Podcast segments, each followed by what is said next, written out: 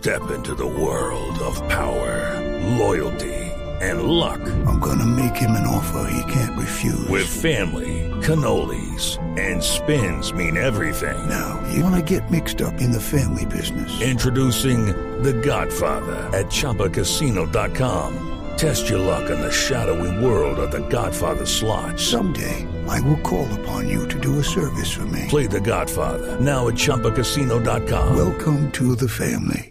Purchase necessary. VGW Group. Void prohibited by law. 18 plus. Terms and conditions apply. Aquí llega la mamá número uno. Ella se cambió a Xfinity y consiguió el nuevo combo 3x1. Internet ilimitado, streaming y Xfinity Mobile. Todo por lo que podrías pagar a otros proveedores de servicio móvil por solo una línea Unlimited 5G. Ve a es.xfinity.com, diagonal 3x1, llama al 1-800-333-0010 o visita una tienda Xfinity hoy. Oferta por tiempo limitado. Se aplican restricciones. Xfinity Mobile requiere servicio de Xfinity Internet pago. Tras 24 meses. Se aplican tarifas regulares a todos los servicios y dispositivos. Hola, ¿los tiburones atacan y asesinan vilmente a las personas? ¿O solo son animales cuya reputación ha sido manchada por la ignorancia de los seres humanos? Hablemos sobre eso. No dejen de escuchar.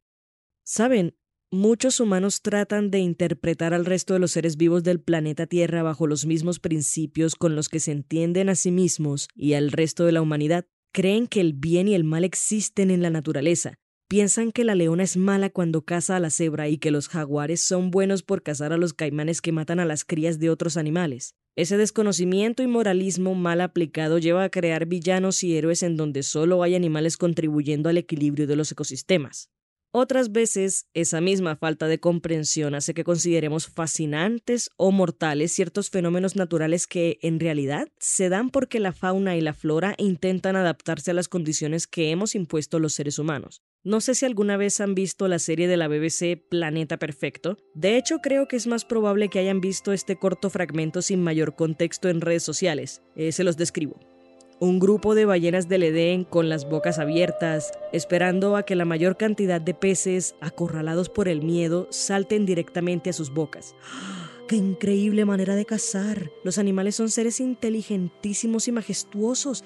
¡Qué maravillosa escena! Esos son algunos de los comentarios que se podían ver en redes cuando el video se hizo viral. Pero la razón de este comportamiento, aunque sí es fascinante, esconde una triste realidad, imposible de entender al principio. En el programa nos explican que debido a los fertilizantes que llegan al mar, se genera un colosal florecimiento de algas que cuando mueren llegan al fondo, se descomponen y crean una capa de agua donde no hay oxígeno por lo que los peces son obligados a permanecer en la superficie pues, para poder respirar. Normalmente las ballenas se lanzan hacia sus presas con la boca abierta. Sin embargo, la alta contaminación agrícola presente en el Golfo de Tailandia ha llevado a esta especie que vemos en el video a adaptarse a una nueva forma pasiva de cazar en la superficie. Repito, sí es fascinante la alternativa que encontraron, o sea, son criaturas muy inteligentes, pero las razones que dan paso a este inusual comportamiento deberían preocuparnos tendemos a desconocer el impacto a mediano y largo plazo de nuestras acciones en el medio ambiente al punto de no relacionar esa forma de caza con la contaminación que provocamos. Y quizá, es una hipótesis, algo parecido dio paso al accidente en el que un turista italiano falleció debido a la mordida de un tiburón tigre en San Andrés la semana pasada. Esto es impertinente. Mi nombre es Paula Cubillos. Quédense con nosotros. En 1975, la reputación de los tiburones resultó terriblemente afectada tras el estreno de la película Tiburón de Steven Spielberg, donde nos muestran a un enorme tiburón blanco asesino que atormenta a la población de Amity Island. Hmm, una historia en la que un animal que vive en el mar que tanto nos gusta visitar es el villano. Mm, ¿Qué podría salir mal? La respuesta, todo. Tiburón marcó con la peor imagen posible a estos colosos, enseñándolos como seres terroríficos, sedientos de sangre y vengativos, provocando que después del estreno de la película, miles de personas salieran a cazarlos para exhibir sus cadáveres como trofeos. Y tenía sentido, pues librar al planeta de estos asesinos era un deber social. Aunque el autor del libro que inspiró la película se arrepintió al ver las consecuencias de su obra y dedicó su vida a la defensa de los tiburones, eso no pudo evitar las consecuencias de este despliegue de ignorancia, que fue la alarmante disminución de la población de tiburones en todo el mundo. Dicen que antes de 1975 estos tenían una reputación completamente diferente. Hoy, para personas como yo, que nacimos cuando el daño ya estaba hecho y quienes también tuvimos pesadillas sobre tiburones asesinos, resulta extremadamente difícil imaginarlo. Y es que el estigma sobre estas criaturas vive hasta el día de hoy, y lo pudimos evidenciar el pasado 18 de marzo después de que Antonio Straccialini, un turista italiano que visitaba la isla de San Andrés, falleciera tras la mordida de un tiburón tigre hembra. Buenas tardes. Eh, de parte de Coralina, eh, se quiere em, enviar un mensaje a la comunidad del archipiélago de San Andrés, Provincia y Santa Catalina, en relación con el tiburón tigre eh, que hace unos días mordió y lamentablemente provocó el fallecimiento de un visitante. En ese sentido, Coralina eh, ha solicitado a nivel nacional e internacional apoyo y el día de hoy recibimos ese apoyo eh, de parte de expertos de, en tiburones del nivel global. Quien habla es Nacor Bolaños, coordinador de áreas protegidas de Coralina, la Corporación para el Desarrollo Sostenible del Archipiélago de San Andrés, Providencia y Santa Catalina. Con esta nota de voz acompaña diferentes comunicados que se publicaron en el marco del accidente. Ya saben, un llamado a la calma, un anuncio sobre las medidas que se tomarán y la advertencia de abstenerse de cazar al tiburón. Sí, así es. Tal como en la película de Steven Spielberg, el destino de una máquina asesina se sella con la muerte, y los héroes, ya, siempre somos los humanos. Pero ¿cómo se va a permitir que una bestia así siga nadando por aquí? Hoy fue él, mañana podemos ser nosotros. Esperan que nos quedemos de brazos cruzados. ¿No entienden que este suceso puede destruir la reputación de esta isla cuya economía está basada principalmente en el turismo? Estúpidos. Ay, espera, me pasé con el estúpidos. Nah, en realidad no. Eso gritaban los isleños a las autoridades que impidieron que fueran a cazar al tiburón tigre.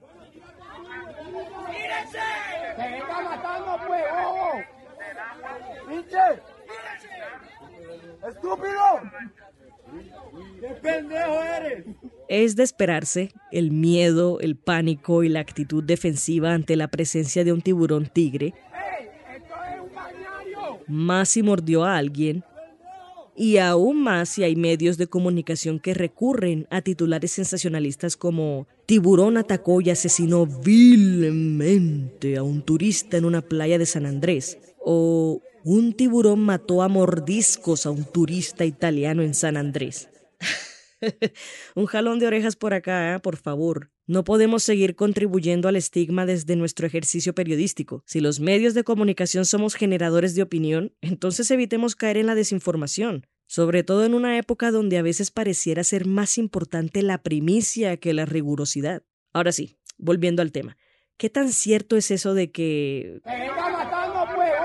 No tiene que ser para nada cierto. Primero entendamos por qué pasó lo que pasó. El accidente ocurrió en la zona suroccidental de la isla, la cual es un área de no bañismo. Así lo dice el director de Coralina, Arne Britton. Además, la corporación informó en un comunicado que, según comentarios de la comunidad, un residente del sector advirtió sobre la presencia de tiburones en el agua y recomendó no ingresar. Sin embargo, se hizo caso omiso. Dicho de otra forma, Estamos hablando de un accidente que pudo haberse evitado, y es por eso que uno de los llamados es a fortalecer la señalización en este tipo de espacios. Arne Britton dijo que la presencia del tiburón tigre en la zona es inusual, y recordemos que fue en 2018 que se confirmó la presencia de dos ejemplares en las costas de San Andrés después de una década sin ser documentados, lo cual indica, entre otras cosas, que el ecosistema se encuentra en buen estado, ¿eh? Ojito al dato. La presencia de tiburones es buena señal para los ecosistemas. En ese entonces se restringieron algunas zonas a los bañistas, pero es claro que hoy se necesita una gestión más rigurosa para prevenir y una infraestructura preparada para atender cualquier caso. Sea como sea, la respuesta nunca será arrebatarle la vida a un animal cuyo comportamiento no incluye la venganza ni el asesinar por deporte.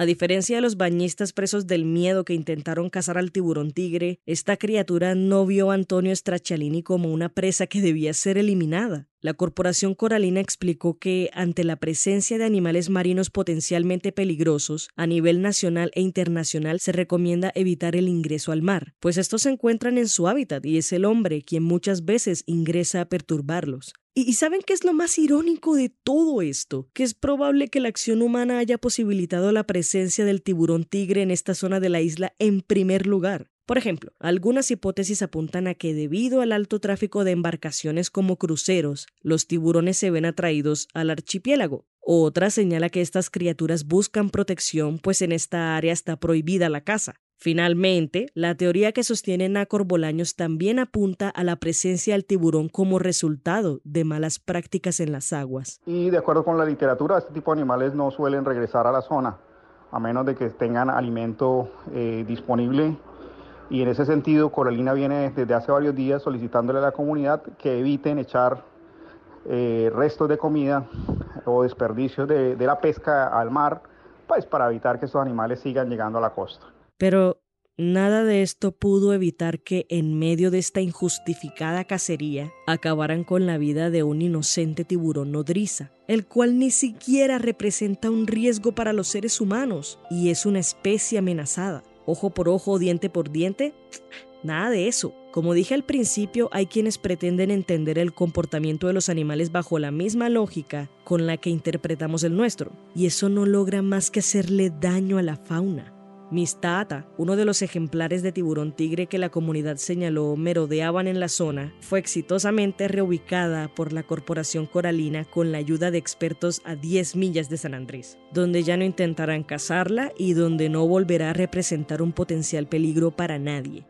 Sin embargo, todavía nos falta recorrer un largo camino para deconstruir esa creencia de que los tiburones cazan activamente a los seres humanos. Estudios y teorías que intentan explicar estos encuentros hay muchos. Visión reducida, confusión, un encuentro en el momento equivocado, pero no hay investigación que apunte a que nos hemos vuelto parte de la cadena alimenticia de estos colosos marinos. Como dijo Nacor Bolaños, es más fácil ganarse la lotería dos veces a que un tiburón te muerda o como lo muestran las cifras de la página Florida Museum, si queremos ser más precisos, las probabilidades de morir a causa de un ataque de tiburón es de una en 3.748.067. O sea, corremos más riesgo de morir por un relámpago o por fuegos artificiales, y no estoy exagerando, aparece en la gráfica. En fin, no olvidemos que cada criatura del planeta Tierra contribuye al equilibrio de los ecosistemas, desde el pequeño zancudo hasta el imponente cachalote.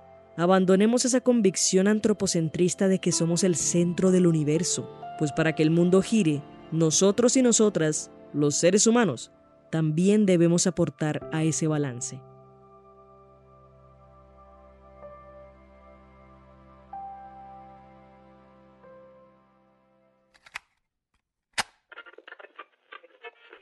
Este fue el episodio 20 de Impertinente, el podcast de opinión del espectador. Si quieres escuchar más, entra a www.elespectador.com o a tu plataforma de streaming favorita. Agradecemos a Nacor Bolaños por su participación en este episodio. La producción edición estuvieron a cargo de Paula Cubillos.